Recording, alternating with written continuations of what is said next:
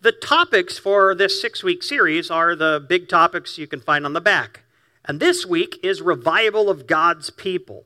And boy, that it makes absolute sense. Because anytime revival breaks out in a community, it always starts with the people of God. Um, Gypsy Smith, he was a, a, an evangelist. He's now dead, an English evangelist. And somebody once asked Gy- Gypsy Smith, uh, What can I do to have any, uh, a revival? And Gypsy Smith said, Well, do you have a place for prayer? Well, yeah, I, I have a place I can pray. Said, Okay, go to that place of prayer and uh, take a piece of chalk with you. I've got a pen. He said, Take a piece of chalk with you, go to that uh, place of prayer, and you kneel down and then draw a circle around your body with the piece of chalk. And then I want you fervently day after day after day to pray that God would pour down revival on everything inside the circle. And you do that, you'll have your revival. And he was making, he was making the point uh, let us not pray for uh, the revival of others until God has first caught our souls on fire. Do we need revival? Yeah, sometimes we do. Well, what is revival? Uh, E. E. Shelhamer uh, wrote a biography of George Finney. He was a great American revivalist in the 1800s, and here's how he defines revival Revival is renewed conviction of sin and repentance, followed by an intense desire to live in obedience to God. You know that you have revival when there is a renewed conviction of sin and repentance and an intense desire to uh, obey God. Billy Graham was once asked, Is this a revival? He said, No. When revival comes, I expect to see two things which we have not yet seen. First, a new sense of the holiness of God on the part of Christians, and second, a new sense of the sinfulness of sin on the part of Christians. You see, uh, sometimes we, the people of God, uh, grow kind of calloused towards uh, the things of God, towards the beautiful treasure that we've been given in Christ, and we need, we need revived. Hosea, the prophet, told Israel this uh, Hosea chapter 10, verse 12 Break up your fallow ground, for it is the time to seek the Lord, that he may come and rain righteousness upon you. So, Israel, these are the people of God, and Hosea says, Your hearts have become hardened. I have a picture here of fallow ground. Ground that has become so hardened that it can no longer receive seed. And usually, ground becomes fallow because just through time. And nobody's plowed it for a while. And the wind and the rain and the, the uh, beat on it, and it gets hardened. And, and I, uh, Hosea is saying, you know what? Sometimes our hearts can become like that.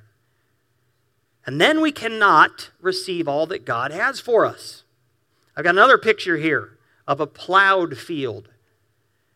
That's the way our hearts are supposed to look because God has so much that He wants to pour out into our lives, so much He wants to do in us and through us. But when our hearts are hardened, we can't experience a harvest. We can't receive the Word and the work of God in our lives. And so sometimes, sometimes we need a revival. Turn, if you would, to Revelation chapter 3. That's actually our primary text for today. Revelation chapter 3. The risen Lord Jesus is talking to the church of Laodicea, one of the seven churches in uh, Asia Minor, or kind of modern day Turkey. Uh, this is uh, through during the time when the apostle John was still alive, so it's early Christianity. And the church of Laodicea needs a revival. Revelation chapter 3 verse 14. Allow me to read. And to the angel of the church in Laodicea write. Who's the angel? Well, probably that's just saying to the pastor of the church in Laodicea, right? The words of the Amen, the faithful and true witness, the beginning of God's creation. So this is Jesus talking to his church. And we've got to always remember, Jesus is the head of his church. And so, uh, yeah. Verse 15 I know your works. You are neither cold nor hot. Would that you were either cold or hot. If they're cold, they can get saved. If they're hot, they can be blessed. So, because you are lukewarm and neither hot nor cold, I'll spit you out of my mouth. Nobody likes warm or lukewarm tap water. For you say, I am rich, I have prospered, and I need nothing, not realizing that you are wretched, pitiable, poor, blind, and naked.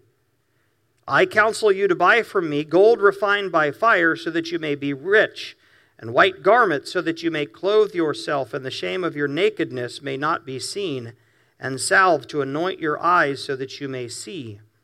Those whom I love I reprove and discipline, so be zealous and repent. Now, the first thing I want to note here is that the Laodiceans desperately need, needed revival, but they didn't see it. Verse 17 Not realizing that you are wretched, pitiable, poor, blind, and naked. That's the real state of their uh, spiritual state. That's their true spiritual condition because Jesus the risen Lord, can see right into their hearts. And he's saying the reality is, spiritually, you are a wreck. Spiritually, your hearts are hardened. You're desperately need, in need of a revival, and yet you don't see it. Not realizing. And so here is a, here's the principle. Sometimes those who need revival most see it the least. Now, I've had all week to think about this but you're coming in cold. And some of you might, not, might be here desperately needing revival this morning and not aware of it. And so, one of my prayers has been Lord, use this message today to open our eyes. If we need revival, show us that so we can respond and, and ultimately receive all that you have for us. Now, there is a telltale sign that you need revival and it is, it is this. Jesus gives it to us, verse 15. I know your works, you're neither cold nor hot. The Laodiceans were apathetic towards the things of God. Spiritual apathy is the telltale sign that you need a revival. Now, these they were in church, otherwise they wouldn't have been able to read this letter. They went to church, they had good theology, uh, they had God in their lives, but they had just enough God. They didn't feel like they needed anymore. They were content. And, and so they weren't, uh, there was no intrinsic desire, motivation, passion. I've been there multiple times in my life. I've been lukewarm. And I usually know I, I'm lukewarm because prayer is becomes dutiful. Oh, yeah, I need to be praying. Reading my Bible, I'm not drawn to the Word. I do it because I'm like, oh, yeah, I need to be reading the Bible. I, I find it, uh, I have to prompt myself to talk about God with other people because He's not necessarily on my mind. And that, that's always a. Um, that's always a red flag for me. An alarm goes off when I find myself in that state.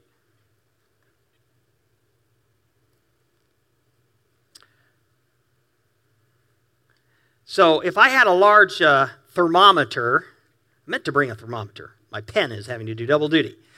Uh, if I had a spiritual thermometer and I could pass it around and it could take your spiritual temperature, what would it be? Would you be cold, hot, or lukewarm?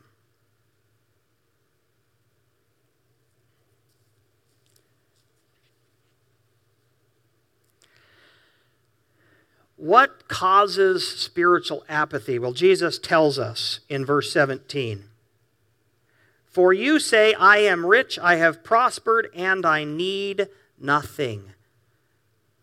Self sufficiency, perceived self sufficiency, because the fact is, we're not truly self sufficient, but sometimes we perceive that we are. Boy, when, whenever our hearts say, I need nothing, what we're saying is, God, I'm good. I've got just the right amount of you in my life. I, I'm, I really don't need an outpouring of your grace in my life today any more than I've already got. We're good. Let's just keep coasting along here. I'm liking life the way it is. And I don't think it's any uh, mistake that these are wealthy Christians who are feeling this way. I need nothing. And yet the reality is, the Laodiceans and we too are desperately in need of God's grace right now. Every single day, we, are, we need the grace of God poured out afresh in our life, but we sometimes don't see it. And we don't, when we don't see it, we're not, we have no passion for God. We have no drive within us. And I'll tell you one of the, one of the um, nicest things God can do, the Holy Spirit in His uh, graciousness to us, if He can rekindle a, a, a sense of need I want to be needy of God because when I'm needy of God, going to Him in prayer is so natural. I have got to have God's help here. I need His wisdom. I've got a, I've got a friend in desperate need that only God can, can is the answer to. And, and so prayer becomes so natural. Going to His Word, I need the wisdom of the Lord. I need His correction. I need uh, uh, a reframing of my situation. I've got to hear from God. Going to the Bible is so natural. Talking about Him with friends is just, well, of course, He's on my mind. I'm experiencing uh, super fresh outpourings of grace in my life. Of course, I'm going to talk about Him. I've learned this uh, over and over again to the point that I have. Uh, I'm pretty good now when things are going well and when I'm comfortable of disciplining myself to declare my need upon the Lord. And I do that. I say, Lord, I am I declare my need for you. Yeah, right now, family's doing well. I'm, I'm feeling healthy. Finances are great. But Lord, I am as desperate for you to be pouring out your grace in my life today as I've ever been. I am needy of you. And I, we want uh, I want because I know it's a key to having a, a revived heart. I want to walk around with a sense of I desperately need God in my life today in fresh ways.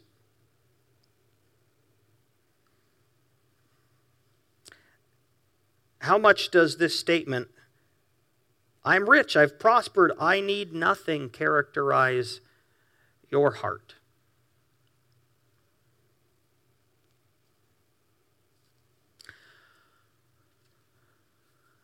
Well, Jesus, he's so gracious, he doesn't just point out the, uh, the sad spiritual state of the Laodicean Christians, he also gives them the prescription. Here's how you can spark revival. And he gives them two ways to spark the revival. The first one is repent. Repent of the things that have been hardening your heart. Look at the end of verse 19. Those whom, or verse 19, those whom I love I reprove and discipline, so be zealous and repent. Not casually, zealously. This is serious business. When you find your heart uh, hardened towards the things of God, apathetic towards the things of God, get serious about it. Be zealous and repent. What is repentance? Repentance is have a change of mind, a change of heart. Do it differently. Now, it can involve a sense of, gr- of gr- sorrow. Ah, I, I, you know, the Lord is, the Spirit brings uh, us face to face with our apathy, and we say, you know what? I grieve over that because it makes light of God. And I grieve over that because that's not the way I want to live. Thank you, Lord, for revealing it. But at the end of the day, it's about a change. It can't just it can't just stay at a regret level. It has to translate into action. Be zealous and repent. Now, in verse 18, he tells the, uh, he tells the Laodiceans three things they should repent from. And he puts it this way He says, I counsel you to buy from me, number one, gold refined by fire, so that you may be rich. And number two, white garments, so that you may clothe yourself, and the shame of your nakedness may not be seen. And number three, and salve to anoint your eyes so that you may see. Here's what I think he's saying. Number one, regarding gold, I think he's saying, repent of the fact that you have uh, so little valued God. These Laodiceans, Laodicea was a wealthy city. We know that because in AD 60, uh, they had a big fire break out. And the empire, the Roman Empire, offered financial assistance for the rebuild. Laodicea, so prosperous, says, no, no, thank you. They declined the, the empire's offer because they could take care of themselves. And you can imagine that sense of self sufficiency uh, was part of their culture, part of their value system, and seeped into the Christian's attitude as well. And Jesus is saying, you know what?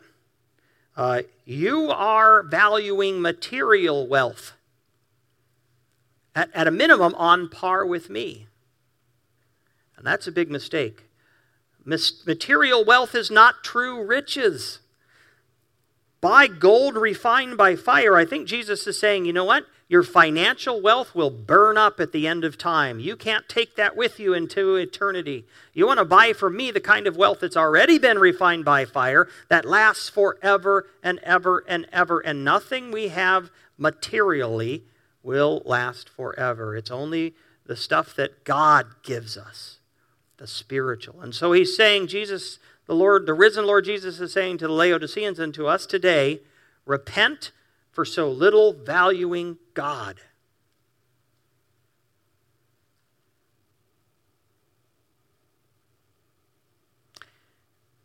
Number two, white garments.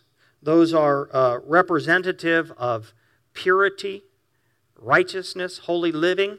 I think what Jesus is saying is uh, Laodiceans, you need to repent from giving sin safe harbor in your life.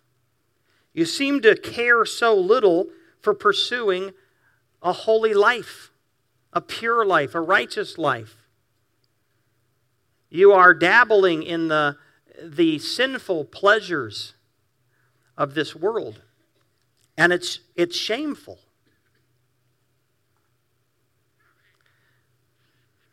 Boy, have you are you giving sin safe harbor in your life? You know what I'm talking about.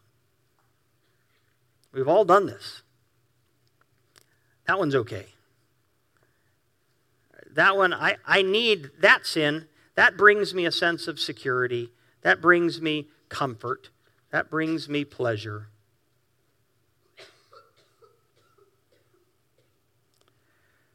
Number three, Jesus says, salve to anoint your eyes. Laodicea was a town in which eye salve was created uh, not, not necessarily created, but uh, they made it, they manufactured it there.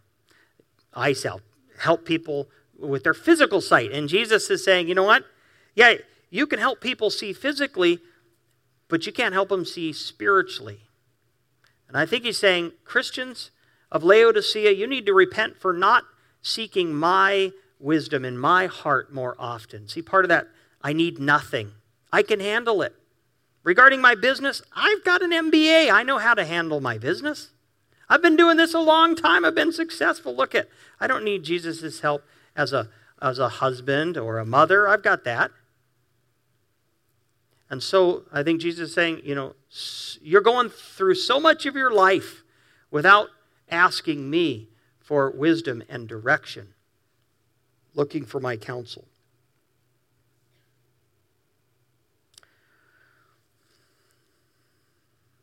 So uh, I want to ask Isaac to come back up.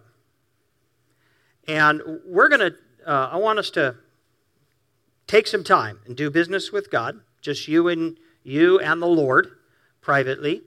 Uh, but I want us to take some time uh, sitting on each of these three areas that the Lord Jesus has counseled us to repent. And uh, Isaac's going to just sort of play background music while we are um, thinking and praying.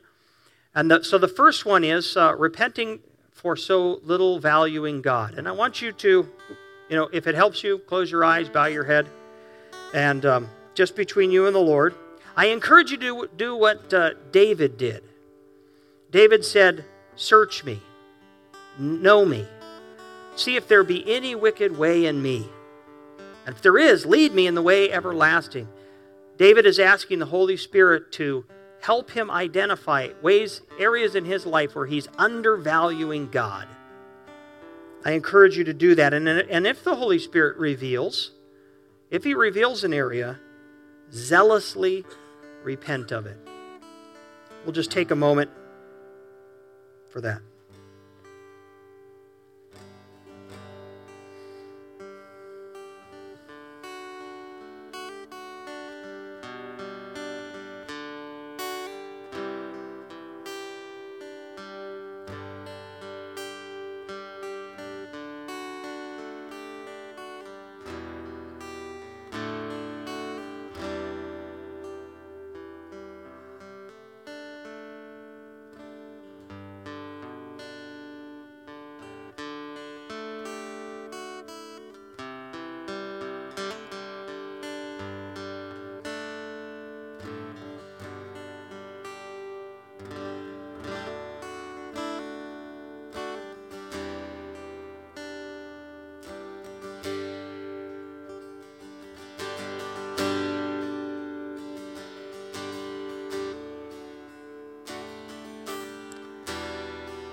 Second area repent for giving sin safe harbor in your life.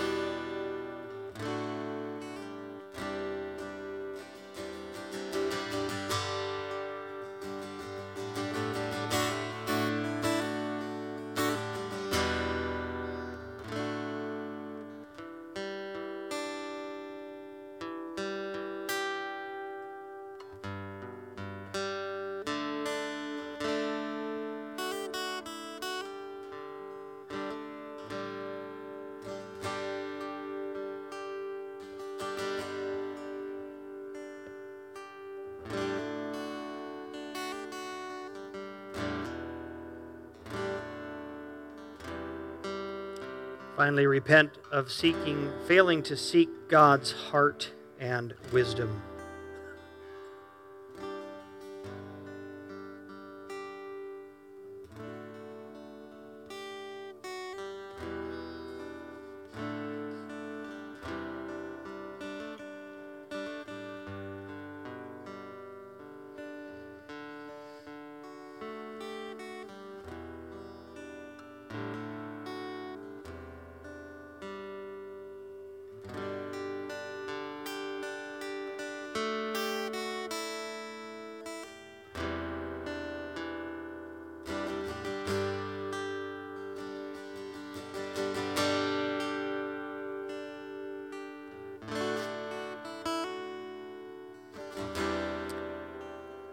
Amen. The Lord hears those prayers. He's pleased with those prayers. He will respond. The Lord Jesus gives uh, one more ingredient to a revival, and it's this um, invest, invest in the things of the Lord. I counsel you to buy from me. To buy from me. Jesus is saying, you know what? Uh, revival, spiritual revival, costs something. Buy from me, invest in this. It doesn't just happen. We have limited time, money, energy, attention. It's going somewhere. And Jesus is telling the Laodiceans right now, it's going to this world. And I am suggesting that you, uh, you reinvest. You pull up some of that that you're right now investing in, in the world and tapping all of its uh, life and you begin to invest it in what I can a- offer you. Invest in spiritual things. And so, um, do we want to have a revival in our lives? It's going to cost us something. And so, uh, for example, I've been challenging us and challenging myself 40 days. it take, you know, if we're going to pray for 40 days, it takes time. It takes energy. It takes remembering to do that.